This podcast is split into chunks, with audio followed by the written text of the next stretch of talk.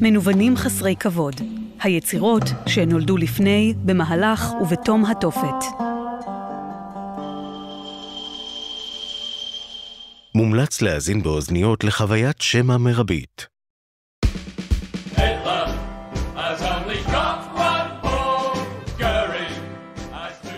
בין סאטירות חריפות, פואמות מחאתיות וספרים נבואיים, המלחמה התרבותית נגד הנאצים כללה גם שירים כאלה, עממיים והומוריסטיים, שלא הלכו בין הטיפות, אלא ממש כיוונו מתחת לחגורה.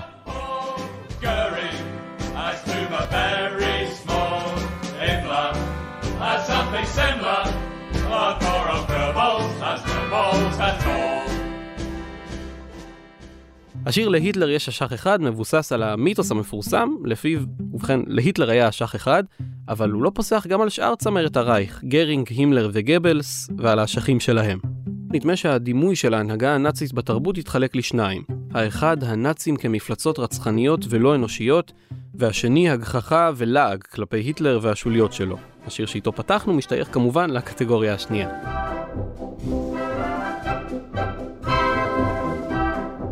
הוא הפך לפופולרי במיוחד בקרב החיילים הבריטים במלחמה, ואם הלחן נשמע לכם קצת מוכר זה מפני שהוא לקוח משיר אחר שמזוהה עם מלחמת עולם אחרת, קולונל בוגי מרץ'.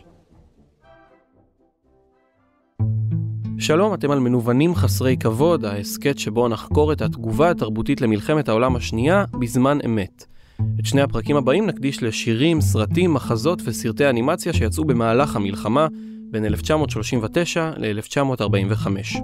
בתקופה הזו המאבק באידיאולוגיה הנאצית ירד אל העם, השתלב בין ספור ז'אנרים והגיע למקומות מפתיעים על הגלובוס. בפרק הזה נדבר על שירי מחאה מרקידים מהאיים הקריביים ועל הרבה אנשים מסופמים עם שמות שמצלצלים מוכר. Adolf Hitler, Adolf Hitler, how you looking at the British Empire? Adolf Hitler, Adolf Hitler, how you looking at the British Empire? You start an invasion, you must be taking Britain for Poland, but you'd be a failure. Britain is supported by America. אז כן, השיר הזה יצא בשנת... עמית, מה, מה אנחנו שומעים? פעם אחרונה שאני מביא לך את האוקס. מה זאת אומרת? זה קליפסו בשם אדולף היטלר, שחובר ובוצע על ידי הכוכב הטרינידדי דה מייטי דסטרויר. איבדתי אותך בקליפסו. תן לי להסביר לך שנייה. מוזיקת הקליפסו היא מוזיקה שמקורה באיים הקריביים טרינידד וטובגו. הסגנון במקור הוא אבולוציה של מוזיקת הקייסו, מוזיקה המערב אפריקאית שפרחה בקרב העבדים, ואת דרכה הם לעגו לאדוניהם הקולוניאליים. עם הזמן הסגנון התפתח משילוב של השפעות צרפתיות, אנגליות, ספרדיות ואפריקניות, והפך לקליפסו. הבריטים ביטלו את העבדות באזור ב-1838, הצרפתים הביאו איתם את מסורת הקרנבל, וכך עבדים לשעבר הפכו לכוכבי קליפסו בקרנבלים, ואפילו לגדולי האומה. מחוץ לאיים הקריביים מוזיקת קליפסו נחשבת לקלילה, הומוריסטית ואפילו שטותית, אבל ההפך הוא הנכון. הקליפסו משלב בין מקצבים משמחים ומדבקים לבין טקסטים פוליטיים וחברתיים עמוקים. לדברי המומחה בתחום גורדון רולר, אפשר להבין כל עידן נתון בקריבים דרך מבט על מוזיקת הקליפסו. אחד מגיבורי הסצנה בשנות ה-40 היה הבחור שאנחנו שומעים ברקע, ווילפורד מוריס, שהיה ידוע בכינויו Mighty Destroyer, המחריב האימתני.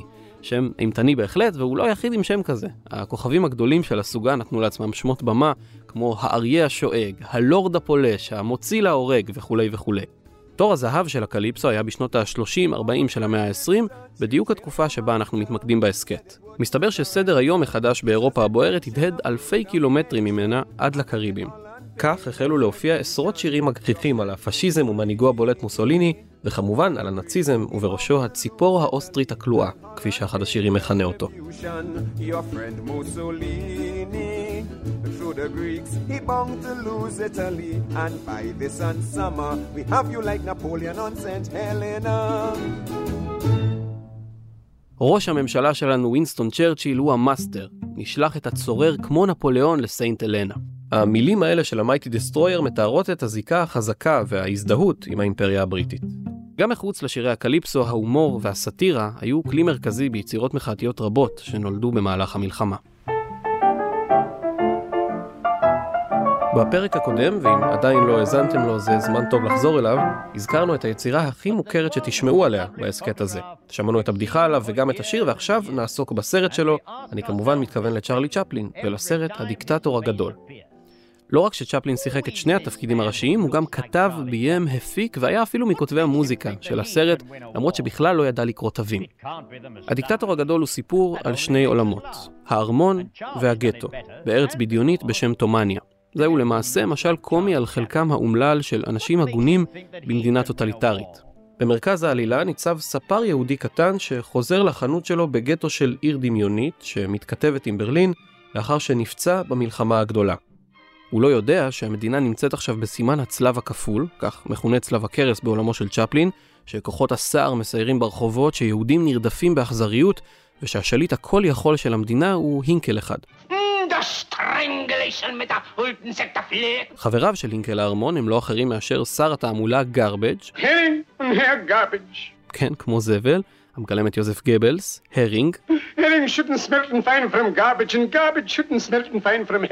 כמו הדג המלוח, שהוא הרמן גרינג, שר המלחמה של היטלר, וכמובן בנזינו נפלוני, הלו הוא בניטו מוסוליני, הפשיסט האיטלקי.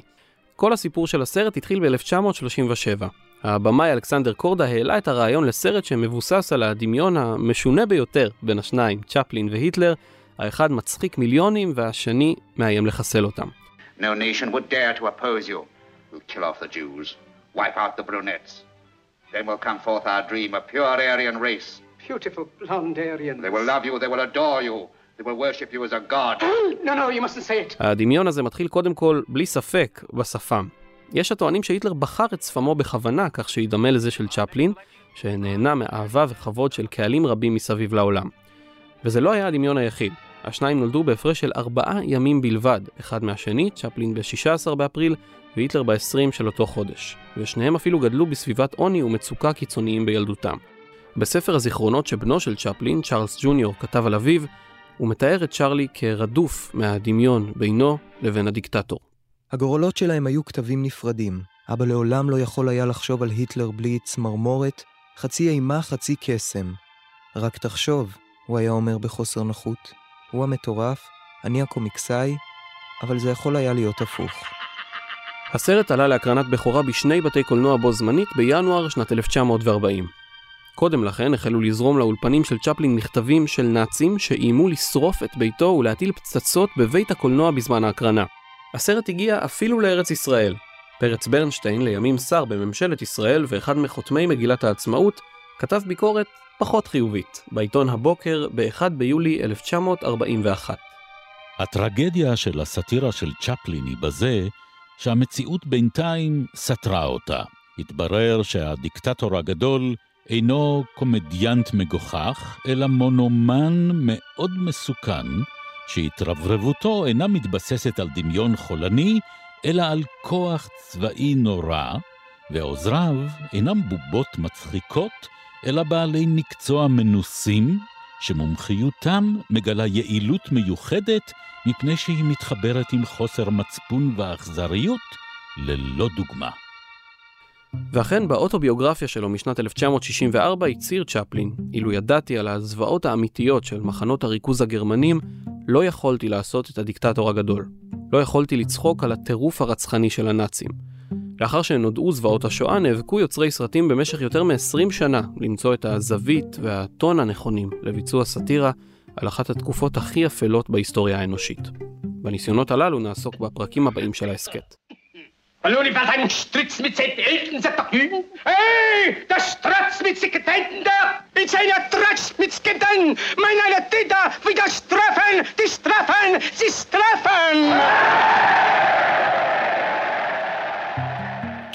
יצר לשם חיקוי היטלר הנואם דבר בלתי נשמע בעולם. שפה שאינה שפה כלל. הוא פולט צלילים שאינם אלא צלילים, ללא כל מילים שתוכלנה להעביר לשומעים רעיון, מחשבה, דברים שאפשר לשקול בדעת.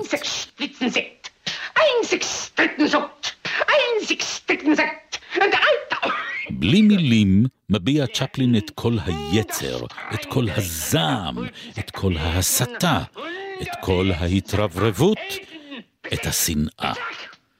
צ'פלין גילה לנו בצורה הנפלאה ביותר את סוד נאומי הדיקטטור והשפעתם על ההמונים. בכל זאת יש תועלת בסרט, נכון, מר ברנשטיין? Gestunken mit der Europe, ein stunken mit der Hölle, äh, ein unter Grotzes mit seine Tomelia! בהמשך עלילת הסרט, הספר הקטן סובל מהתפכחות מרה. כאשר הוא מנסה בתמימות להתנגד, הוא מוכה ובסופו של דבר נאלץ לברוח למדינה שכנה. אבל שם הוא פוגש בהינקל, שסיפח במקביל את הקרקע הזו, ועקב בלבול ביניהם, המסופם הלא נכון נדחף על הבמה לשאת נאום חגיגי של כובש. I'm sorry. I don't want to rule or conquer anyone. ואולם, במקום נאום נאצי אופייני מעורר אימה, הספר היהודי פוצח בנאום בן חמש הדקות שסוגר את הסרט. כאן צ'פלין מפיל את מסכת הסאטירה שלו ומדבר ישירות אל העולם, פנייה נלהבת לחסד האנושי, לתבונה ולאהבת אחים. צ'פלין משרטט עתיד מלא תקווה, וקורא להתקומם נגד דיקטטורים ולהתאחד. Don't give yourselves to these unnatural men, machine men with machine minds and machine hearts. You, the people, have the power to make this life free and beautiful, to make this life a wonderful adventure. Then, in the name of democracy, let us use that power. Let us all unite. אבל השאלה כנראה הכי מעניינת היא מה אדולף היטלר האמיתי חשב על הסרט. אז זהו, אנחנו לא באמת יודעים אם הדיקטטור הגדול צפה בו, וישנם דיווחים סותרים לגבי העניין. אלברט שפר, מבכירי המשטר הנאצי ששימש כשר החימוש במפלגה וגם כאדריכל האישי של היטלר, טען שהפירר מעולם לא ראה את הסרט. בניגוד לכך, הביוגרף של צ'פלין, ג'פרי ואנס, תיעד את עדותו של פקיד שנמלט מגרמניה ועבד בעברו במשרד התרבות הנאצי. ולדברי אותו סוכן, הפקידים הנאצים רכשו עותק של הדיקטטור הגדול עבור היטלר, והדיקטטור צפה בסרט פעמיים, יום אחרי יום. כשצ'פלין שמע על כך, הוא אמר, אני אתן הכל כדי לדעת מה הוא חשב על זה. לפי הסרט התיעודי הנווד והדיקטטור, צ'פלין אפילו שלח את הסרט להיטלר בעצמו, על מנת לקבל ממנו איזושהי חוות דעת. והוכחה נוספת הגיעה במשפטי נירנברג, כאשר בד שולברג, הסופר והתסריטאי שהיה אחראי על איסוף החומרים המצולמים למשפטים, מצא שהיטלר באמת הזמין את הסרט לא פחות מפעמיים. אז נכון, הדיקטטור הגדול שרד את מבחן הזמן ונחשב לאחד הסרטים המשפיעים בהיסטוריה, אבל הוא לא היה הסרט היחיד וגם לא הראשון שהגחיך את הצורר הגרמני על המסך. תשעה חודשים לפניו עלה לאקרנים הסרט הקצר You Nazi Spy של צוות הקומדיה האמריקאי The Three Stooges, שהיו ידועים בישראל כשלושת המוקיונים. השלושה היו ידועים בסגנון הסלפסטיק והקומדיה הפיזית שלהם, והם למעשה אלו שחיכו את אדולף היטלר על המסך בפעם הראשונה. אחר כך עשה את זה גם צ'פלין ורבים אחריו, אבל הסטוג'ז היו הראשונים. אצלם תומניה, אותה ארץ בדיונית לחלוטין, הופכת למורוניקה, מלשון מורון, המוטו של המדינה, מורוניקה for morons, ארץ האידיוטים למען האידיוטים, שיחק על הסלוגן הנאצי Deutschland den Deutschen, גרמניה לגרמנים. ובמדינה הזו מורוניקה, שלושה אנשי עסקים, יצרני אמצעי לחימה, מחליטים שהמלך של המדינה, הרמן השישי והשבע שמיניות, עסוק יותר מדי בלשמור על השלום והשקט, והרי אין כסף בשלום, כפי שמציין אחד מהם. Five million while we're practically starving. That's true, but we must remember that the kingdom of Moronica is at peace, Mr. Ixnay. You're right, Mr. Amscray. But there's no money in peace. No. We must start a war. הם מחליטים לפתור את העניין במעבר לדיקטטורה ומחפשים אנשים טיפשים מספיק כדי להיות הבובות שיעמדו בראשה. למשימה הזו נבחרים כמובן הסטוג'ז. These are the men I was telling you about. Boys, I want you to meet Hailstone, Gallstone, Pebble. How do you do? מו היילסטון, בעל השפה, ממונה לדיקטטור, קרלי גולדסטון, כלומר אבן בכיס המרה הוא הגנרל שלו, מקבילה לגרינג, ולארי פבל, חלוק נחל, הוא שר התעמולה. Dictator? What does a dictator do?